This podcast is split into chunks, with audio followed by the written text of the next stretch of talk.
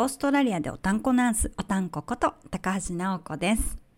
昨日は涙の久しぶりのラジオ配信でびっくりされた方もいたと思うんですけれども、たくさん励ましのメッセージとか温かいコメントをいただいて、本当に励まされました。ありがとうございます。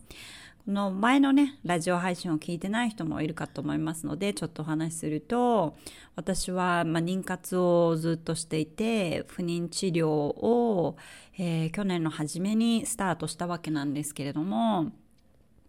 2回治療を受けて、それでもダメで、9月以降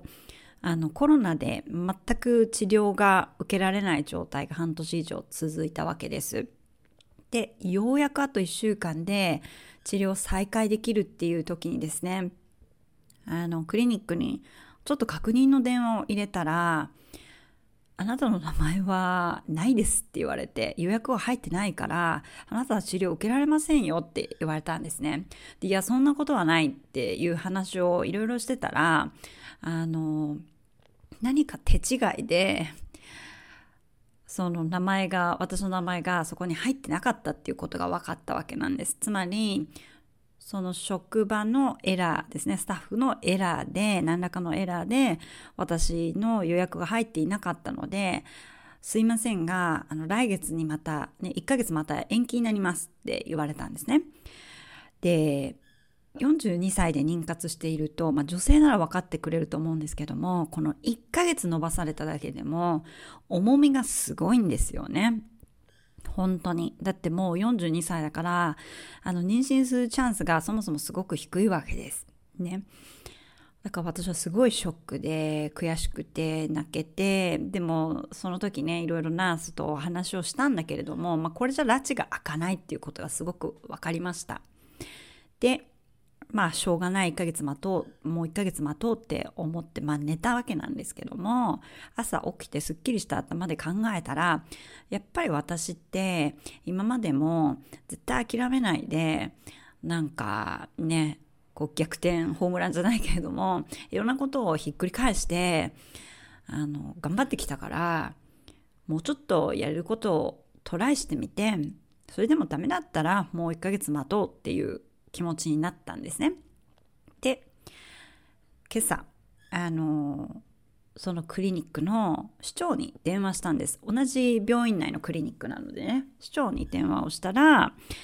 その元々の市長さんがいなくて、市長代理になってたんですね。男性だったんですね。で、その男性と話をしたら、すごく感じのいい人で、しかも市長代理をしながら、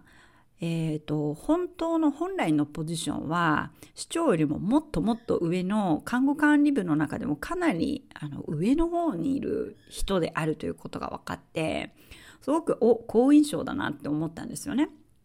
で、彼に最初ミーティングを申し込んで、こういう理由で私の治療が延期になったのでミーティングをしてもらいたいって言ったら、ミーティングしてもいいんだけれども、自分は不妊治療の知識が全くないのでナースに電話させるって最初言われたんですよね。でもナースでは拉致が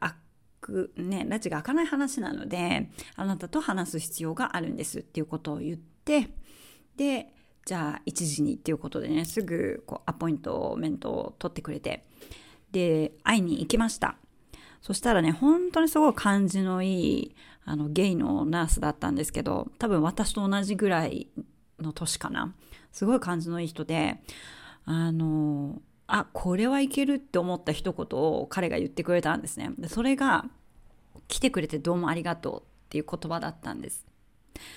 これ私もクレーム対応っていうのをすごく職場でしていて、このことをできるだけ最初に言うことを心がけているんですね。すいませんでしたって謝ることもするんですけれども、でも最初は言ってくれてありがとうございますっていうわけなんです。で、彼も同じことを言ったんですね。で、これはすごい好感触だなと思って話をして、で、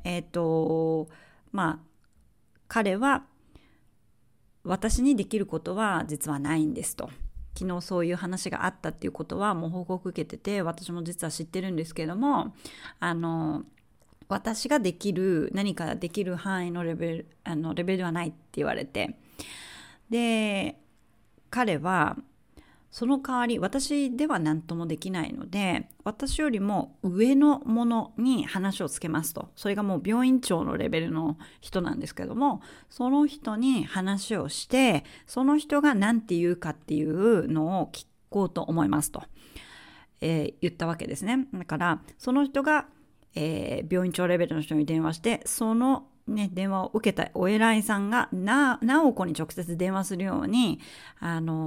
しますからって言ってくれたんです。でまずは私がその電話でコンタクトを取った時に直子にもまた連絡入れるねって教えてくれて、もう対応が完璧ですよね。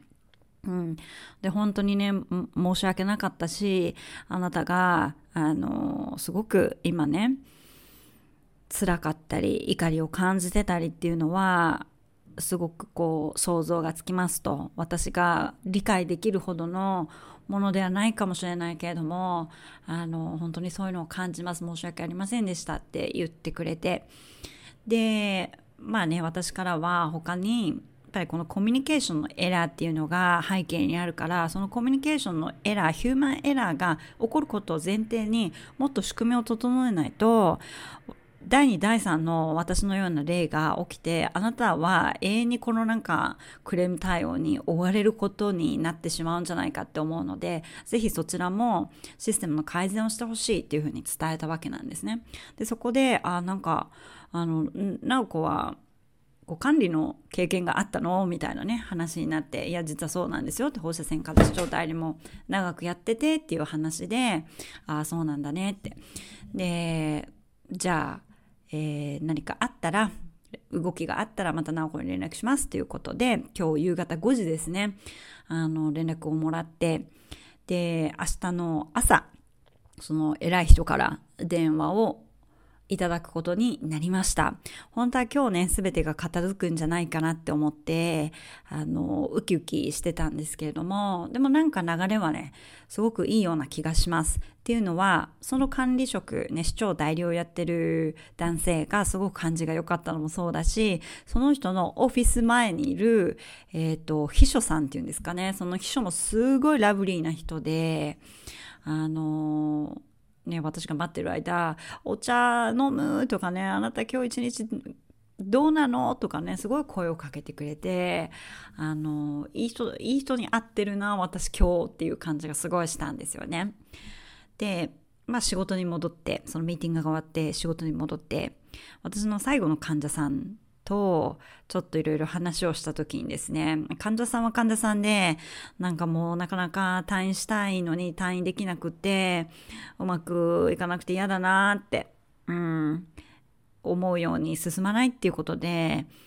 すごく感情的になっていて、でそんな患者さんを目の前に私もそうなんだよねってちょっと目がうるうるしてきてしまって、私もそうだからすごくあなたの気持ちわかるよっていう話をねしたわけなんです。でそしたらどうしたのって話を聞いてくれて、もう患者さんの立場が逆転してるわけですよね。で私がねいや実はこうでって言ったら、すごい高齢のおばあちゃん、すごい素敵なねおばあちゃんの患者さんだったんですけども、最後に彼女は私が持ってるラッキーを全部、幸運をあなたに全部あげるからねって、だから応援してるよっていう風に言ってもらって、もうすごく感動してね泣けてきて、今こうやって喋ってても泣けてくるんですけど、そういう風に言ってもらえて、でもらってるだけじゃダメだなと思って、じゃあ私のラッキーは全部あなたにあげるねって、だからあなたが早くね一日も早くお家に帰れること願ってるよって、2人でね自分たちの持ってるラッキーを交換したわけなんですよ。患者さんは最後にね、今日は本当にこの放射線科外来に来たくなかったって、もう体も痛いし具合が悪いしなかなかお家に帰れないし嫌だったって言ってたんですけども、でも本当にね最後あなたとこういう話ができて良かったわすごくって、あなたに会えてすごく良かったっていう風に言ってもらったんですね。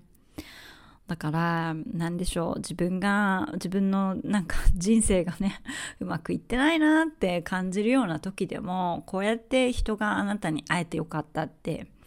言ってくれる時もあるし、本当に具合の悪い患者さんがあなたに全部ラッキーあげるよって言ってくれることもあったりね、本当なんでしょう、拾う神あれば捨てる神あれば拾う神ありみたいな感じで、やっぱり悪いことだけじゃなくっていいこともいっぱい世の中にはあるから、私はそっちに目を向けて辛い時でも前に進んでいきたいなっていうふうに思いました。このね考え方は結構お父さんから来てるんですよね。なんか楽しいことを見つけてそこに向かって進んでいくみたいなね、そういうのはうちの父の思考回路だし、執念でやっぱり何とかして延期って言われたものをひっくり返したいって言ってね、執念で動くあたりはうちの母は譲りだなって思ってます。だからその父と母のね良さを受け継いだ私がこうやって頑張ってね、妊活を頑張ることでなんかね、さらに私の良さを引き継いだ子供が生まれてくれるんじゃないかなっていうふうに今日は感じました。なので昨日はすごくどん底にいる感じがして、自分が世の中で世界で一番不幸な人間ぐらいに感じた瞬間もあったんですけれども、今日は元の自分に戻れたかなって思っております。昨日ご心配をおかけした皆さんにはですね、高橋尚子復活しましたというふうにお伝えしたいです。今日も長くお話ししちゃいましたけれども、最後までラジオを聞いてくださいましてありがとうございました。明日お偉いさんから電話が来たらどういう結果だったかっていうのを皆さんにまた報告したいと思います。その時笑っても泣いてもですね、皆さんに聞いてもらいたいと思いますので、また楽しみにしててください。それではおやすみなさい。次のラジオで会いましょう。じゃあね、バイバイ。